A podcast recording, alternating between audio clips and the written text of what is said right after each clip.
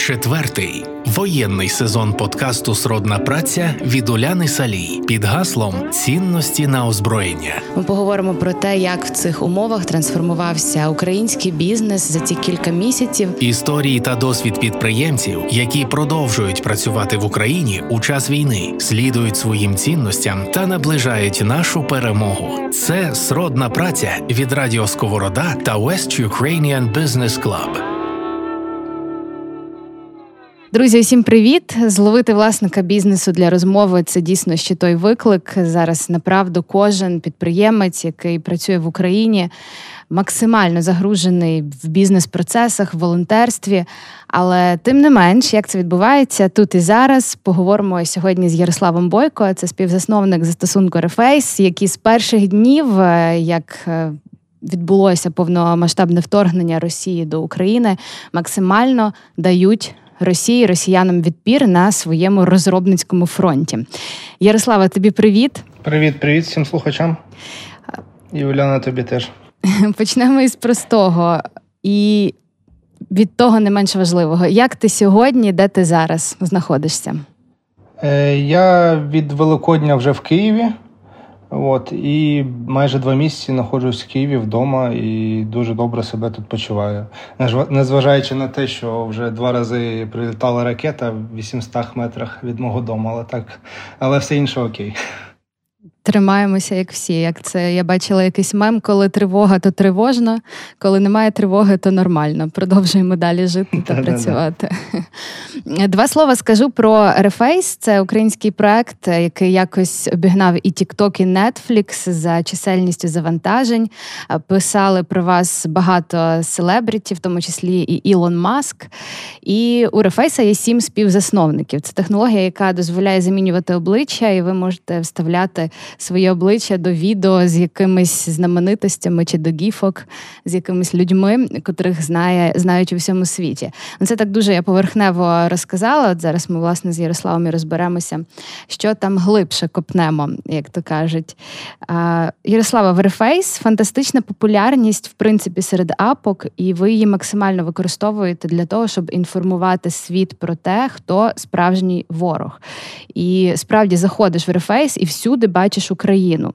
Але якщо повернутися до початку, деякі підприємці готувались до того, що буде повномасштабне вторгнення, тому що ну. Ти сам знаєш, були була інформація про те, що буде війна в Україні, просто або мовчали, або казали, що не буде. Але люди, які мають бізнес, які ведуть свою справу, мусили думати, як бути, якби так сталося. От чи готували ви якийсь план дій на випадок війни в Україні? Е, дивіться, ми не очікували, що буде все настільки масштабно. Е, ми очікували тільки якогось загострення на сході нашої країни. Тому якихось там супердій там в плані е, от в день Х, в час Х збираємось там в певному місці і всі виїжджаємо. Такого в нас не було. Але в той же час ну, багато з наших колег вони висловлювали свої свою. Ну, своє хвилювання з приводу потенційного вторгнення, і ми з розумінням ставились до їх бажання перевести себе та або свої сім'ї або на захід е, України, або за кордон. І тому так вийшло, що на момент 24 лютого у нас близько 50 колег опинились за кордоном. От ми ніяк е, їм не перешкоджали, навпаки, навіть вітали ці рішення. Е, це перший момент. Другий момент ми ну, ми розуміли, що щось буде, і вже ще до 24 лютого почали інформувати світ. Про це ми зробили вотермарку в нашому додатку Stand with Ukraine, яку всі безкоштовні користувачі шерили разом з контентом, який вони роблять в нашому застосунку. От, також з приводу якихось там матеріальних речей ми почали донатити, починаючи здається від січня щомісячно е, фонд Повернись живим. Е, потім зробили свій фонд, але я думаю, про це поговоримо згодом. Е, також надавали матеріальну підтримку своїм е, співробітникам, ті, хто за нею звертався. Тобто, ви починали реально говорити зі світом про це ще до повномасштабного вторгнення. А вже після, напевно, ви включили ось цю інформаційну атаку. Ви говорили до росіян, до білорусів. Також наскільки я знаю, ви розсилали їм заклики про те, щоб вони виходили на мітинги, щоб вони вони не мовчали. Це було вже після 24-го.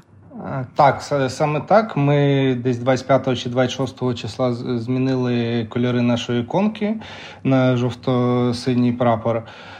Е, далі ми е, ми почали інформувати всіх користувачів з Росії, яких у нас на той момент було досить е, немало, близько двох мільйонів. Ми їм розсилали інформацію про реальні втрати армії агресора, плюс постійно надсилали пущі з повідомленням, що все ж таки війна, хоч і на нашій території, але вона впливає і на життя росіян в плані там уходу якогось західного бізнесу, курсу долара і так далі. Потім, ну, після отримання цих пошів, ми е, ми почали читати багато негативних відгуків, але насправді е, в там в Apple Store чи в Google Play Market насправді вони були досить смішні, коли росіяни кажуть, «Е, ви взагалі закликаєте тут всіх виходити на мітинг проти війни. Це незаконно виход... закликати виходити на uh-huh. на мітинги. От, досить, досить було смішно. Я виклав пост в Facebook е, зі скринами з цими коментарями, і, і, мабуть, це був найпопулярніший пост е, за історію мого моєї сторінки в Фейсбуці. Там зібралось більше там тисячі лайків, пару сотень шерів. І і насправді, що що приємно, незважаючи там на те, що росіяни почали обвалювати нам рейтинги, навіть там під моїм постом, і всі інші люди кажуть, давайте просто зайдемо, поставимо там п'ять зірочок, щоб підтримати український продукт в їх боротьбі з агресорами. Цінності на озброєння, щоб вистояти та перемогти. Так, я бачила цей пост, бачила, як вони там, як в них реально підгорало в росіян від цих повідомлень. Вони писали, зрештою, фантастичні дурниці, ставили по одній зірочці, але так чи інакше, незважаючи на це, в застосунку в App Store рейтинг принаймні 4,9. Я заходила дивитися сьогодні, то це не сильно вплинуло. Але 2 мільйони це дуже велика цифра. І як вони реагували, це зрозуміло, але ви це надсилали, тому що вірили, що можна якось вплинути на них.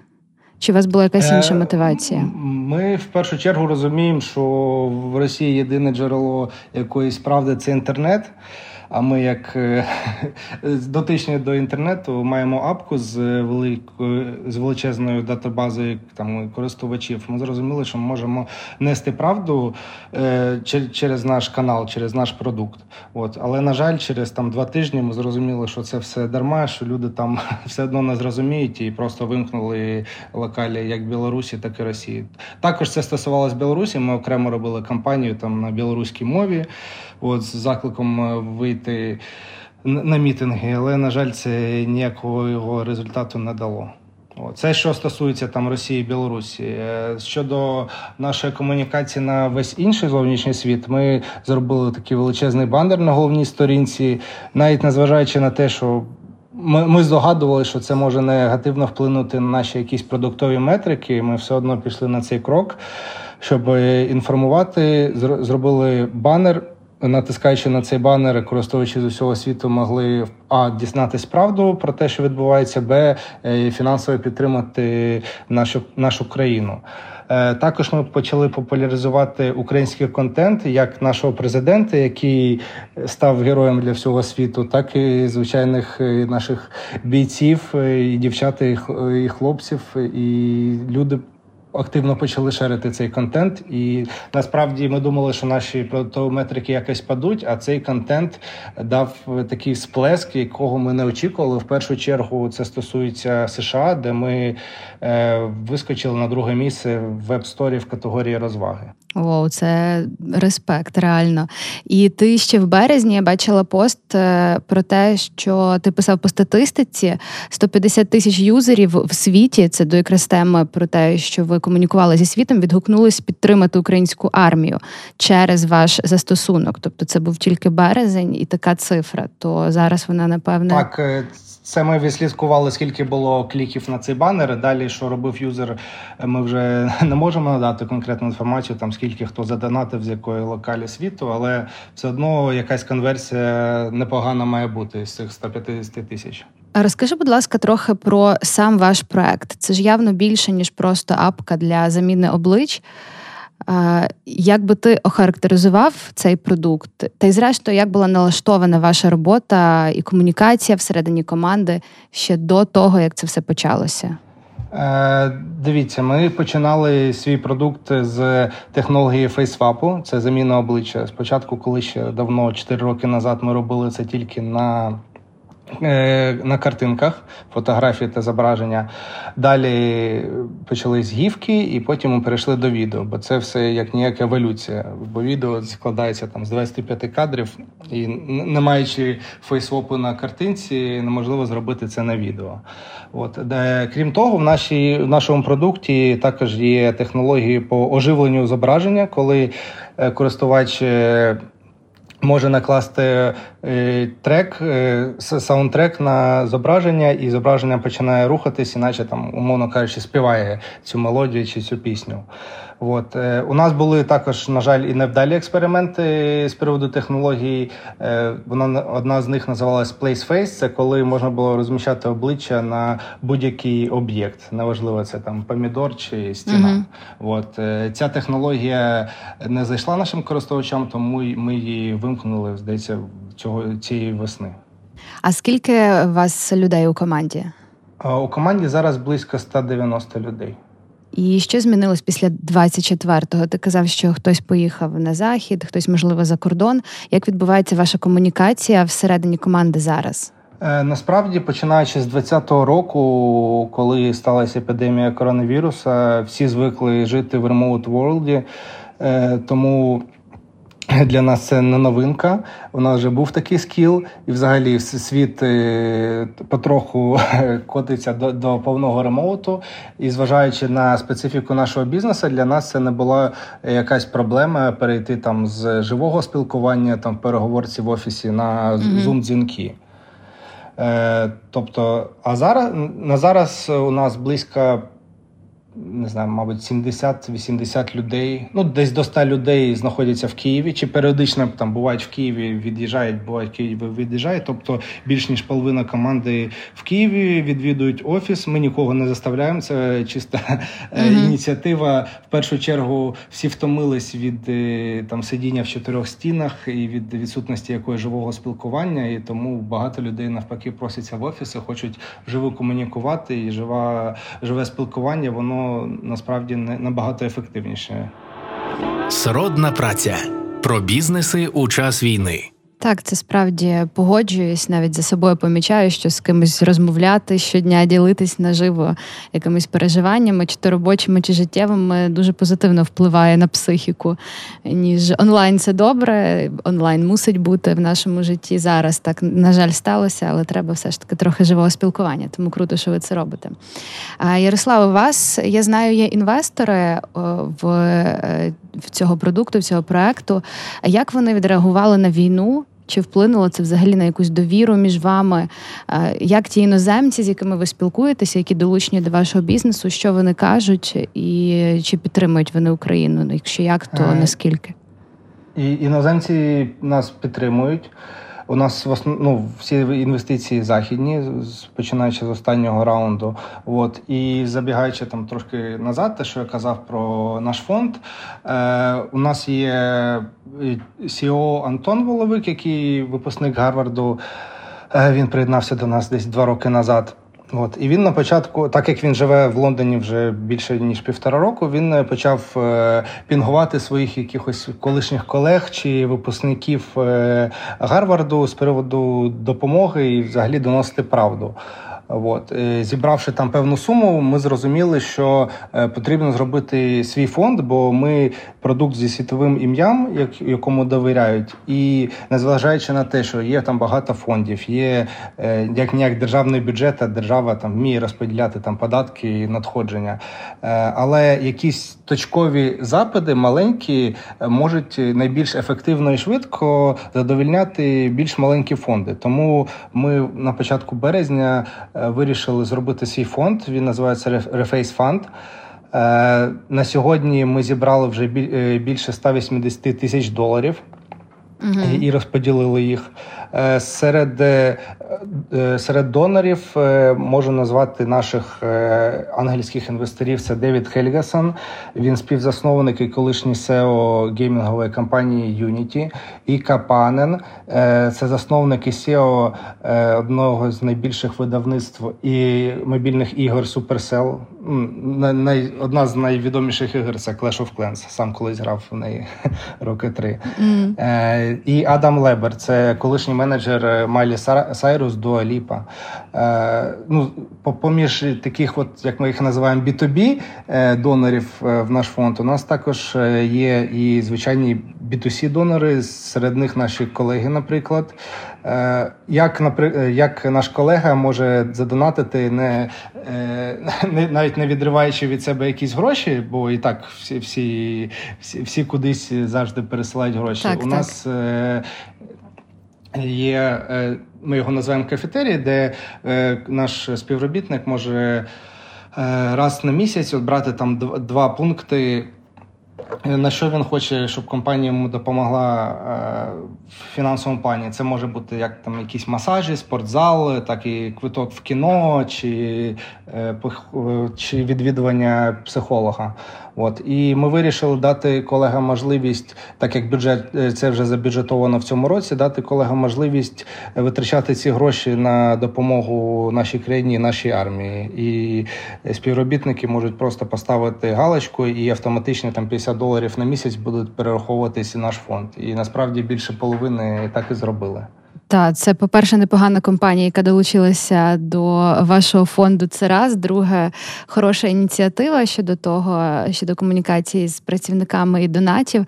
Я чула вже кілька таких кейсів, переважно це в айтішках, що справді е, люди одразу відкладають кошти і перераховують їх на ЗСУ чи кудись там, е, куди е, вони самі вирішують, або компанія вирішує, як хто вже кому довіряє. Тому це така крута практика в Україні розпочалася нещодавно. Хотіла запитати е, про мемні сили України. Ваш новий продукт. Е, нещодавно він мені трапився на очі. Розкажи трохи про це. Е... Мемомет він зародився десь теж в березні, бо як ніяк е, там сумні новини, там все погано, там хтось каже, що все пропало, треба взагалі бігти з країни. Це не про наших співробітників, а взагалі там якісь інформаційні фони, які іноді зустрічаєш Та, це дуже в мережі. Да. Угу. Але так так сталося, що у нас компанія досить молода, там середній вік, мабуть, менше 30 років, і все одно меми вони пересилаються. Там у нас є окремі чати, і там це не в робочих чатах, там в телеграмі відбувається, коли люди пересилають меми. От і ми вирішили зробити такі, е, маючи е, маючи які rd потужності, зробили додаток, де людина може там повирізати е, декілька карти, картинок, зробити якусь нарізку, склеїти. Е, Зробити напис смішний і головне актуальний. От і це все без якихось е, суперзнань фотошопу чи ще чогось, і в тебе в телефоні. Не треба ні комп'ютер і так далі. І так зародилась ідея мемомету. Е, Наступний етап, от який ми недавно викатили, це ми зробили фіт, тобто стрічку з постів е, в нашому додатку. Е, По суті, якщо простими словами пояснювати, це інстаграм для мемів. От і там, поки це е, працює тільки на території України, бо українці, якби в контексті там того ж Кіма чи Арестовича, а для іспанців це люди ніхто е, по, по факту. Е, і всі всі українці в контексті, і можна зайти в наш мемет і подивитися актуальні меми, які постять користувачі на на пов'язку дня, да, то що відбувається кожен день. Там сьогодні було про острів Зміїний, наприклад, багато. Ага, от е, ти дійсно кажеш, що для українців вони в контексті вони розуміють. А я навіть чула, що є, е, здається, Ютуб канал, де люди прямо пояснюють для іноземців українські меми, оскільки вважають, що от якраз меми це дуже хороша інформаційна сила, яка не дає світу забувати про війну в Україні. Постійно це підсилює, підживлює через гумор. Ну, хоча, звісно, це тут такі дві сторони: хтось це підтримує, хтось не підтримує. Але мені здається, якщо це працює, то треба робити, як би воно не було і не виглядало. Меми Про... це ще спосіб донесення інформації і спосіб самовираження. От, а ми робимо це набагато ну, за, за, за допомогою мета. Ми полегшуємо це самовираження. Сродна праця від Радіо Сковорода та West Ukrainian Business Club. Ярослав, а якщо говорити про в принципі трансформацію і тебе як е, підприємця, чого навчила ця війна в плані трансформації бізнесу? Багато чого помінялося, це все робилося дуже швидко. Я розумію, ми всі молоді, ми трохи може більше адаптуємося до якихось криз і швидше приймаємо рішення. Але так чи інакше, чого тебе навчила війна в плані бізнесу?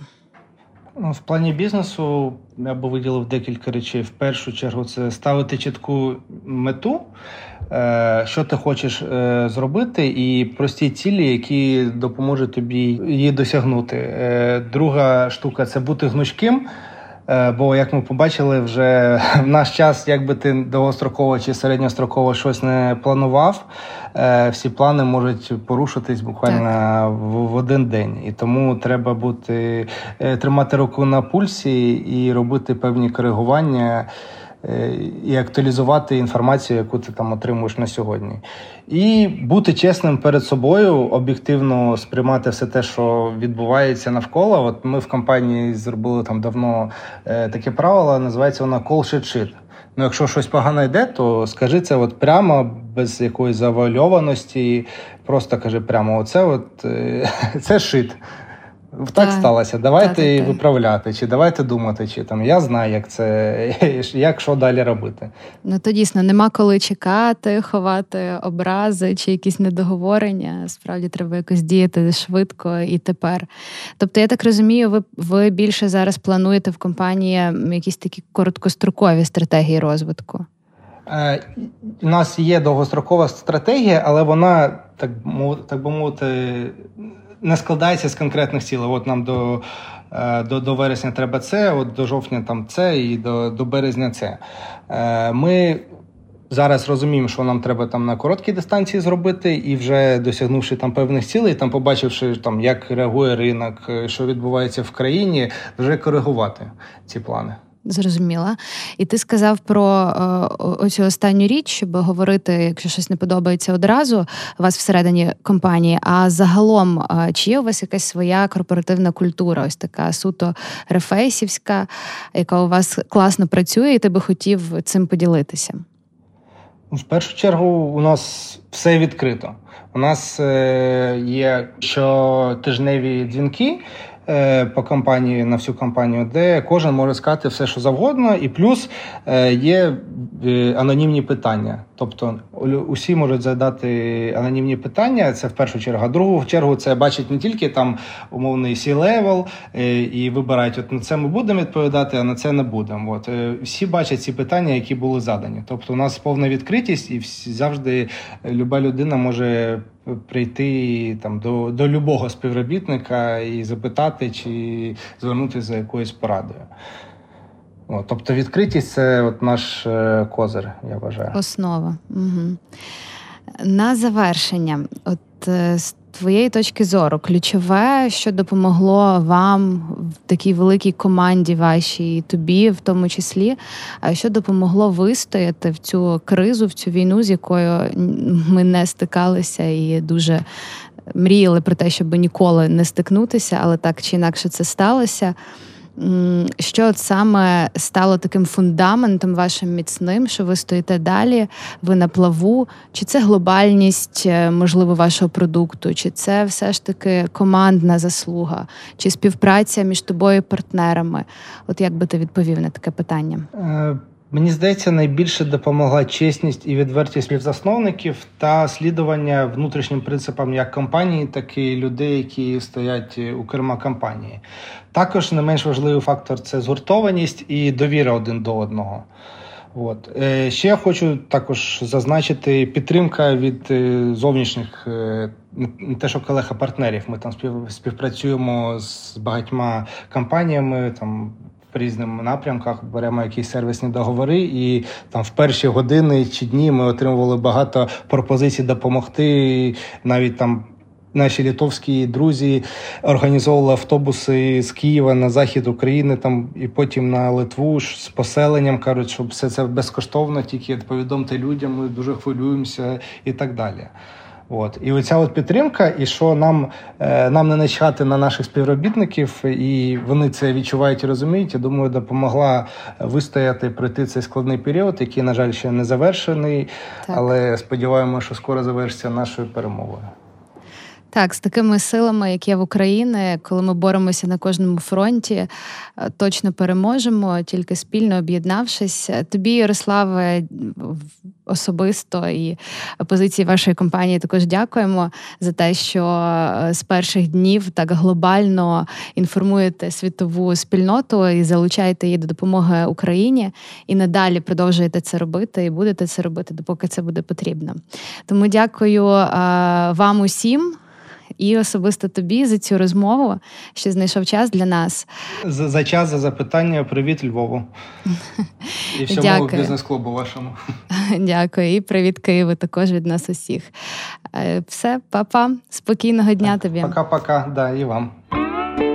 Четвертий воєнний сезон подкасту Сродна праця від Уляни Салій під гаслом Цінності на озброєння. Ми поговоримо про те, як в цих умовах трансформувався український бізнес за ці кілька місяців. Історії та досвід підприємців, які продовжують працювати в Україні у час війни, слідують своїм цінностям та наближають нашу перемогу. Це сродна праця від Радіо Сковорода та West Ukrainian Business Club.